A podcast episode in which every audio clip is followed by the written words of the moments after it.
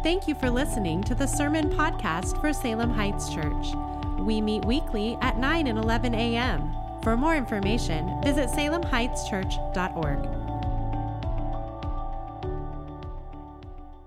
If you're a guest with us, I want to welcome you to our church and just invite you to grab your Bibles and join me in the New Testament book of Hebrews. We are getting close to the conclusion of this study through the book of Hebrews, and we're going to be in Hebrews chapter 12 this morning. And I'm excited to be able to deliver God's word. He's uh, given me something that I'm excited to share. And I feel like uh, there's going to be a number of different points made this morning that can minister to a number of different needs in the room. I'm trusting God with that. I do need to start, though, this morning with a confession. Growing up, I didn't like vegetables. There's a, many reasons why this could be. Uh, according to one article I found, though, there, there are scientific reasons behind it. Scientists have said that there are 10 possible reasons why kids don't like vegetables. One, taste bud development. Two, it depends on what their mother ate when they were preg- she was pregnant with them. Genetics, the taste of vegetables, the texture of vegetables, the fact that some vegetables are difficult to bite or chew. Sometimes the lack of familiarity with vegetables causes us to think that they're weird. And sometimes it's just downright stubbornness. But there's one more reason scientists have said that kids typically don't love vegetables. And this is post, the most likely reason that I did not like them growing up is that fast food tastes better. Scientists have said that fast food memories, the memories we make when we enjoy fast food, are actually more fun. The author said this kids are fast learners. It doesn't take them long to associate fast food with special occasions like special treats and rewards. No parent, now again, this is the article, not me saying this. No parent ever said to their kid, let's go buy a bag of carrots to celebrate. Science says this is why kids hate vegetables. Why do I start this morning's message with a confession about vegetables? Well, our text this morning out of Hebrews chapter 12 is going to focus on the importance of endurance. And I don't know about you, but when I think about endurance, I think about endurance as one of those topics that feels more like broccoli than cake. In fact, I had someone come up to me one time and say, Pastor, I don't ask for God to develop things like endurance in me because I know how He is going to answer that prayer. You see, for many of us, we associate endurance with suffering and struggle. And that's those are the circumstances in which we need endurance. It's when we are going through a hardship, we're going through a trial. The Bible calls for us to endure. But my hope this morning is that we will see from our study of Hebrews chapter 12, verses 1 through 13, is that endurance is not just the ability to bear up under and hold up under something that is difficult and hard, but that endurance is actually the path that leads to strength and sanctification. And so, if I were to give us one big idea that I want us to grab a hold of today as we listen to God's word and then we consider what it says and then we leave here and apply it to our lives, it would be this where you focus will determine how you finish. Where your focus is will determine how you finish. Hopefully, you found your way to Hebrews chapter 12. We're going to read the first 13 verses. If you're able, would you join me by standing in honor of God's word as we read our text this morning?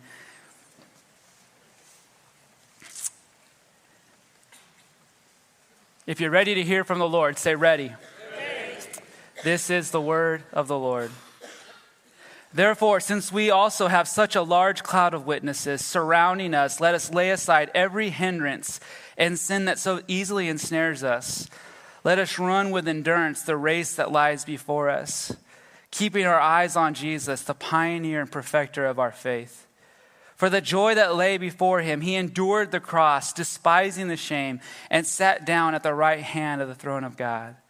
For consider him who endured such hostility from sinners against himself, so that you won't grow weary and give up.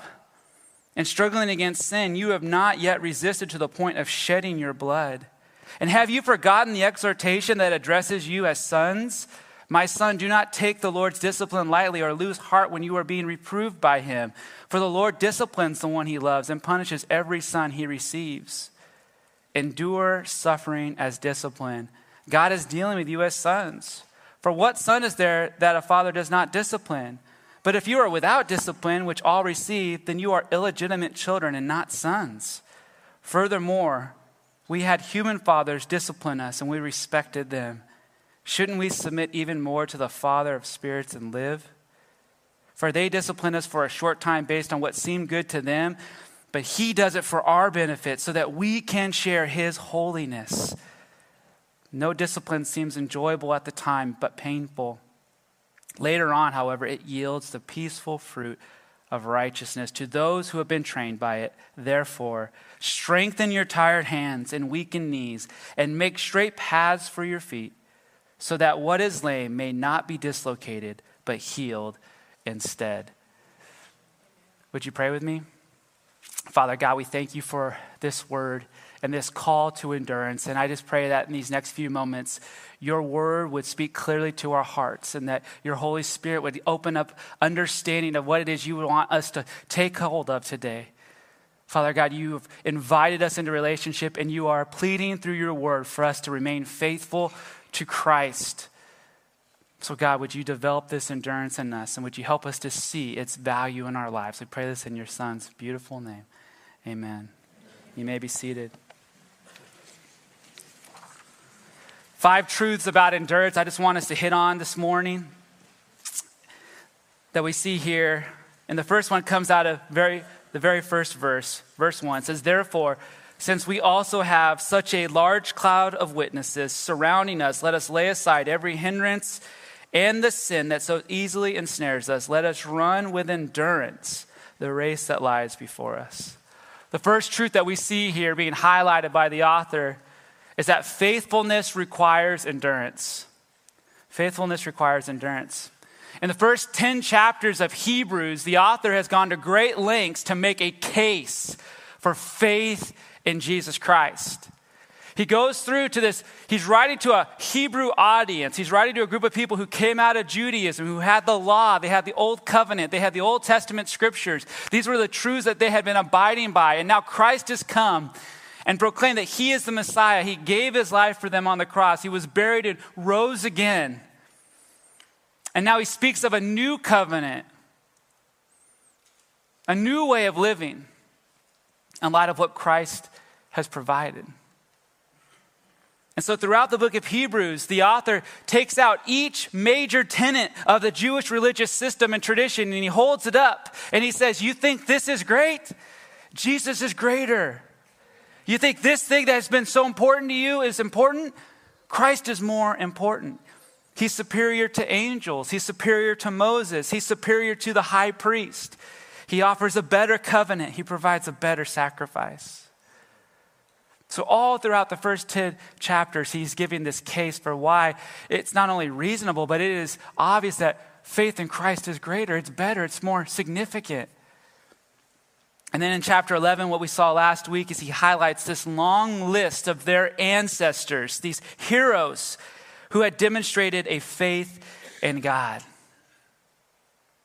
And so now we're starting to sense as we read through the book of Hebrews that kind of that moment that we feel when we're flying on a plane where we're now we're, we're from cruising altitude, we're about to descend. And he's, he's bringing it home and he says, therefore.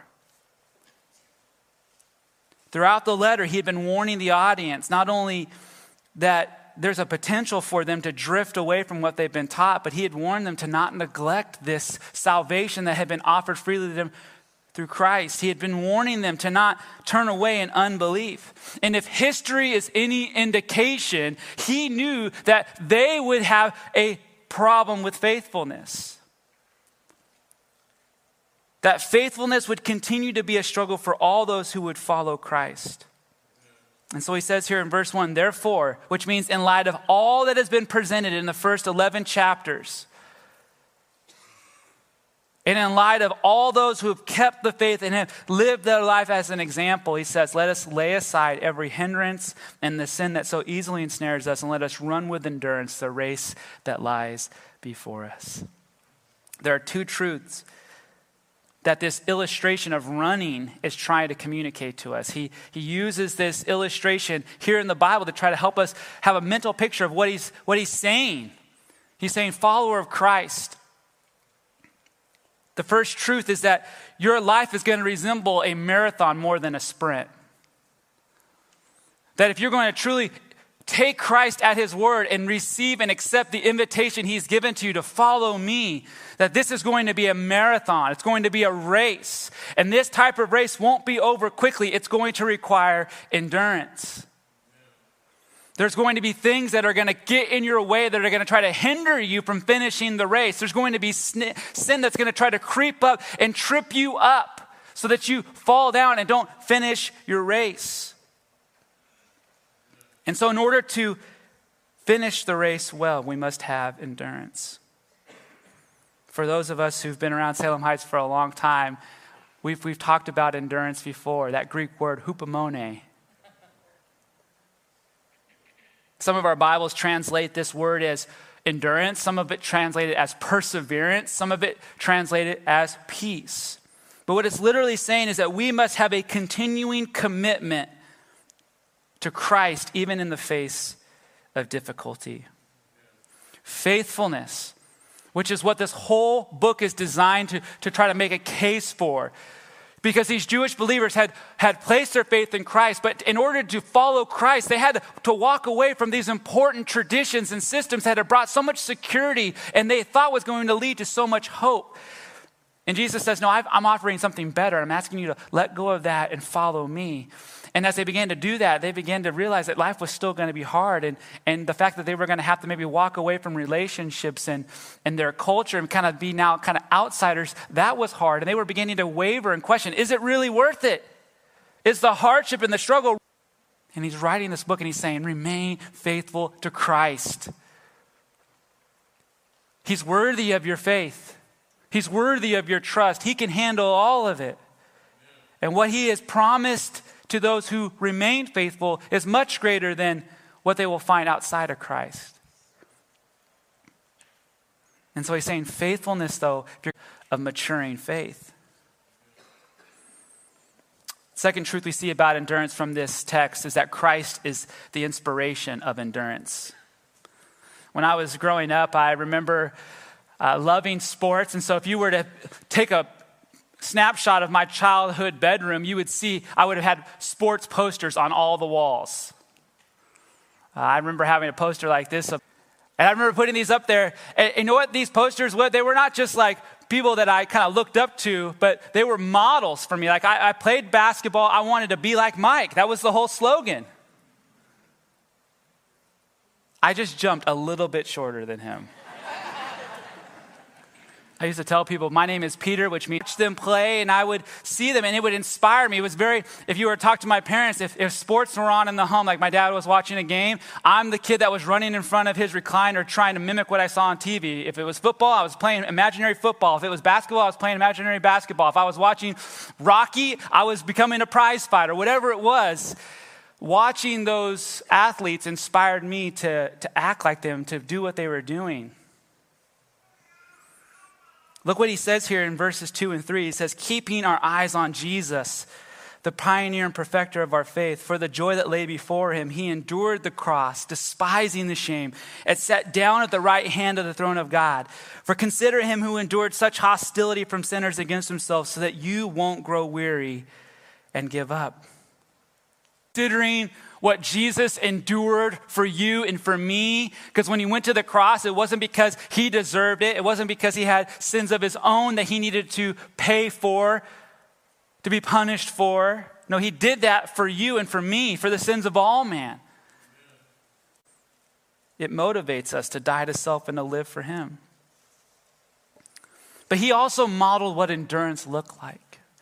I love it how one preacher summarized these two verses. He wrote it like this Keep your eyes on Jesus, who both began and finished this race we're in. Study how he did it because he never lost sight of where he was headed. That exhilarating finish in and with God. He could put up with anything along the way cross, shame, whatever. And now he's there in the place of honor right alongside God. When you find yourself flagging in your faith, go over that story again, item by item. That long litany of hostility he plowed through, that will shoot adrenaline into your souls. How should we deal with those hindrances and sins that so easily entangle us, those temptations? The author here is saying, lay them aside, put them away, turn from them, and focus on Christ, the inspiration of endurance. Jesus is our model. And our faith is fortified, it's strengthened, it's made strong when we remember that whatever we face along the race that Christ has laid out for us, because your race is going to look a little different than my race. The life that, that God has for you is, is different than the person next to you. But whatever hindrances you find along the way, whatever distractions that are trying to turn your affection and your focus off of Christ to trip you up, and even though you feel like you have victory over it, it's still trying to get a, a, a hand around your ankle. What is beautifully seen here in Christ, that is our model and our inspiration, is that whatever we face along our race, we do not face it alone. Some of you are enduring struggles right now. And my, my encouragement to you this morning is if you are struggling, if you are, Jesus said that. He says, says that for the joy that lay before him, we know that there, in his human emotions, that the fact of going to a cross and suffering crucifixion, there was torment, there was pain. He, he was sweating drops of blood. He was in agony. He was praying. He was asking his friends to pray for him that led before him. He knew that he wasn't going to go through by himself. And he knew that whatever the Lord, the Father, had called him to, he would endure. He would reach the end of it for God's glory and ultimately our good. He is in us and with us every step of the race. And it is our thinking, I'll figure my way out. I mean, how many times do we have to stumble and fall and get tripped up and get discouraged and weigh down and feel like this race is just passing us by? There's no chance of us ever crossing the finish line. That is what we're left to when we're left to our own strength, our own will, our own desires. Christ has come and says, You don't need inspiration of endurance. If you're wavering, if you're struggling to hold on, to keep going, to take that next step, to continue to suffer, to, to walk through this, and you're struggling to keep your eyes up, He's saying, continue to turn them to Christ. Continue to look at the Word and to see what Christ has done. That inspiration. There's the third thing about endurance, though, is that discipline develops endurance.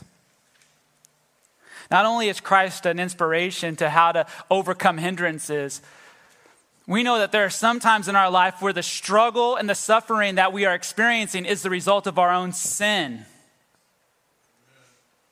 But even in that, what the author is telling us here in chapter 12 is that you're not alone. You're not left to your own abilities to get out of the mess you made. Look what it says in verses 4 through 8. In struggling against sin, you have not resisted to the point of shedding your blood. And have you forgotten the exhortation that addresses you as sons?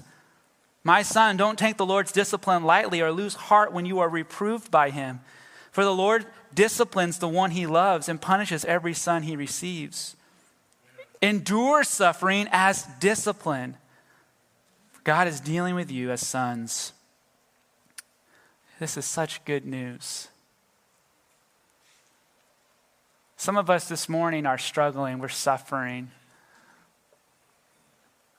And the source of that, that suffering, that struggle, is, is due to shame or guilt or consequences that have come from sinful choices we have made. We are continuing to let those define us and let, let those have a part of our identity.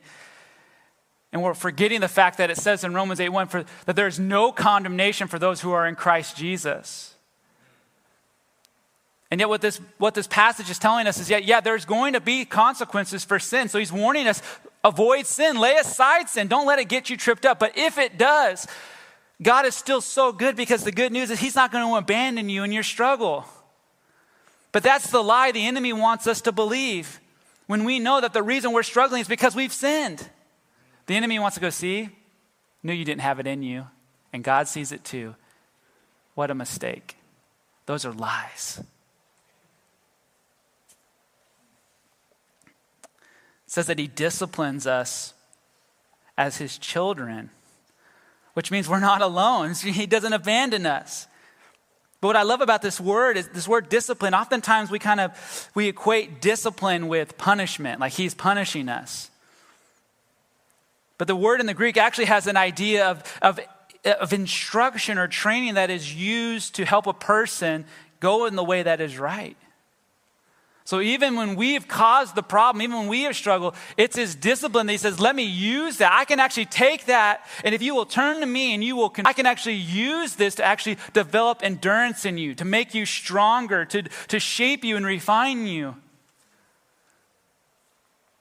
See, endurance is strength that develops slowly under struggle. But the benefit from discipline is for those who endure.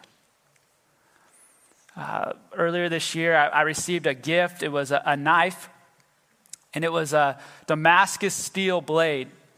This is not the knife, but this is a version of it.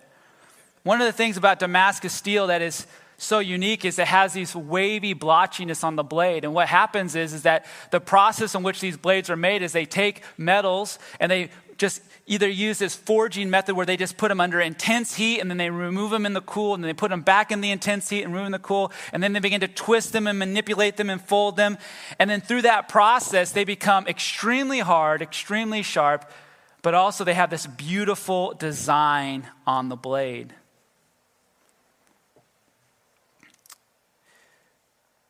That process of being heated and twisted and manipulated is, a, is intense.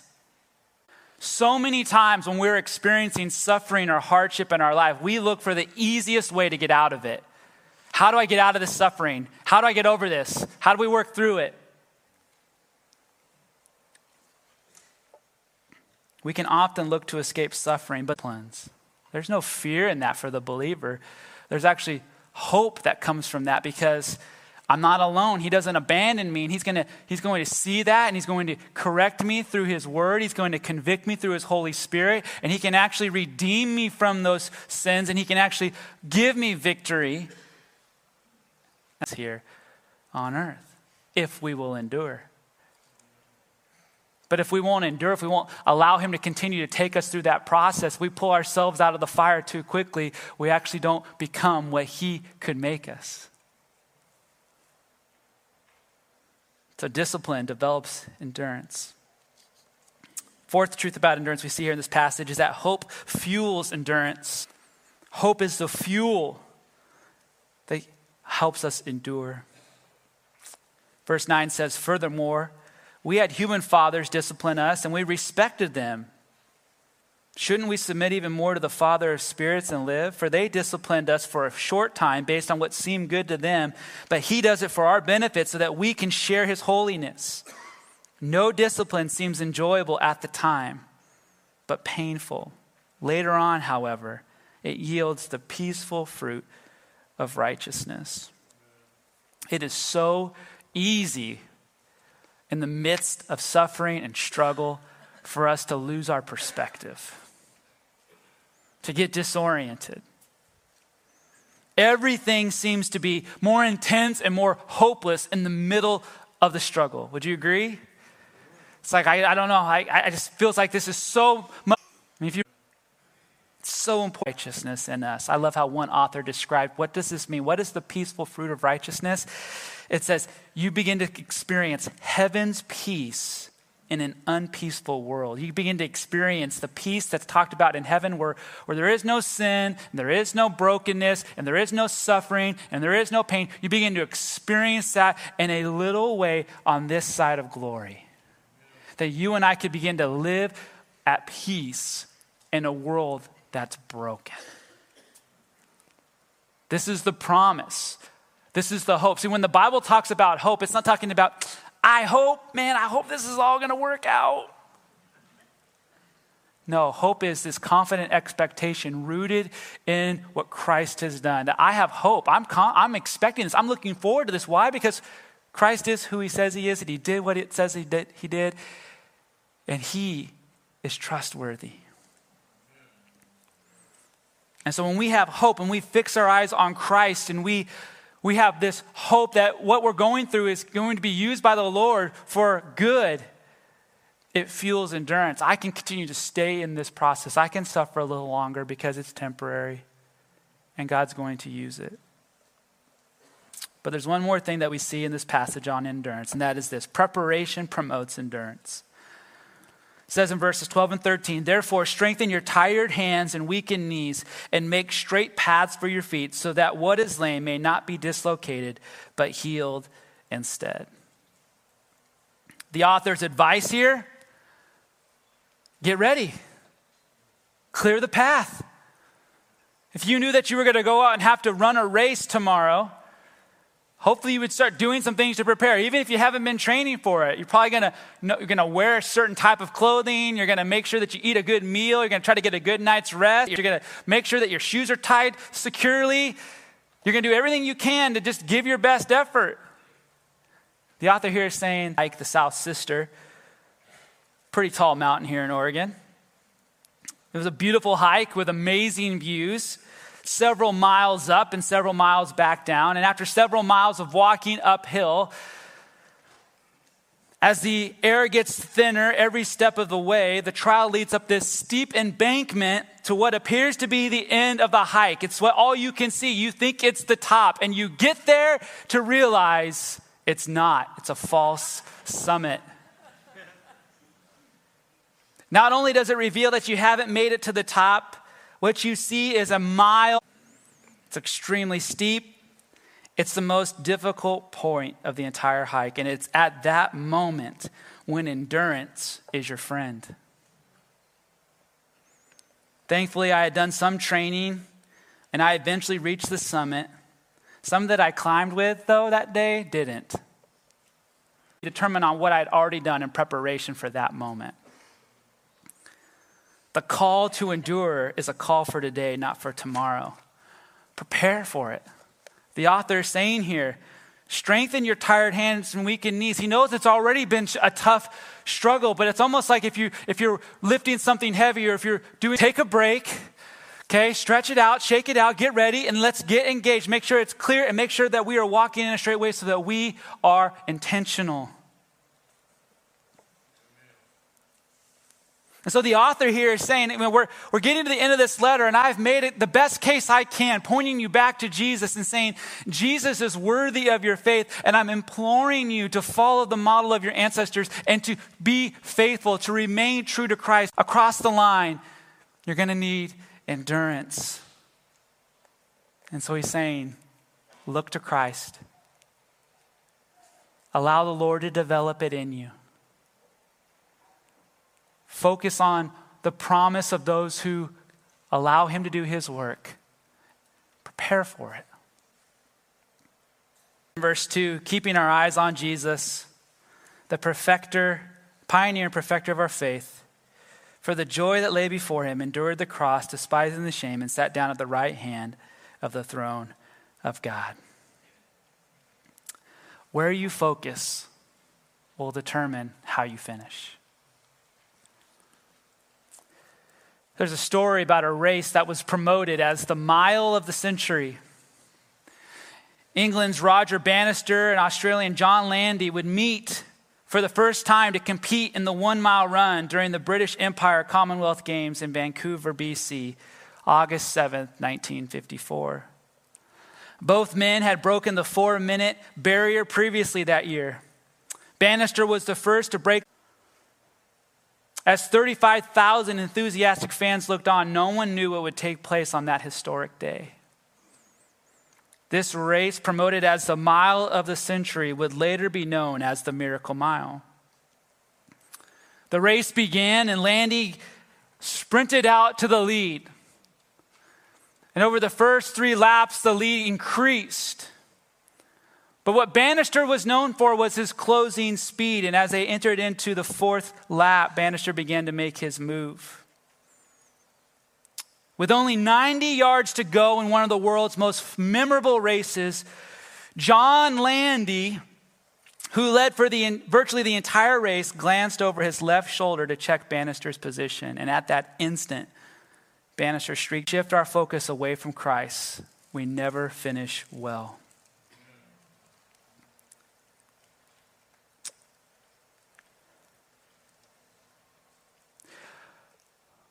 Five things. Ability of enduring the race that, that the Lord has laid before us, knowing that He is in it with us and will be there with us across the finish line. Amen?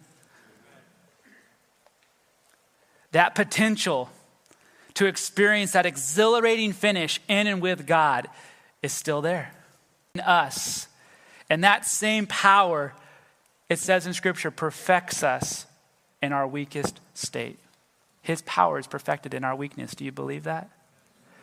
Your endurance is not about the strength that you must draw on your own. Your endurance is contingent. And so fix your eyes on Christ and finish well. That's what he's saying to the audience of this letter, and he's saying it to us today. Fix your eyes on Jesus and finish well. Where you focus will determine how you finish. Will you pray with me? Father God, we, we thank you for the opportunity to open your word this morning and to let it speak to our hearts. God, this is something we need for today endurance. The world is broken, sin abounds, hardship abounds. And it seems every day like it gets harder and harder to stay faithful. And yet, what your word teaches us is that choice for us to abide, but then we have to allow you to develop the endurance inside of us. God, we ask that you would keep us faithful, that you would keep us fixed, our eyes fixed on Christ, that we would stay in your plan. We would allow you to develop endurance, both through Christ, but the, the promise of Christ, that those who endure will experience the promise. God, keep us faithful to your word. Let us run the race with endurance. Help us to finish well. We pray this in your son's name. Amen.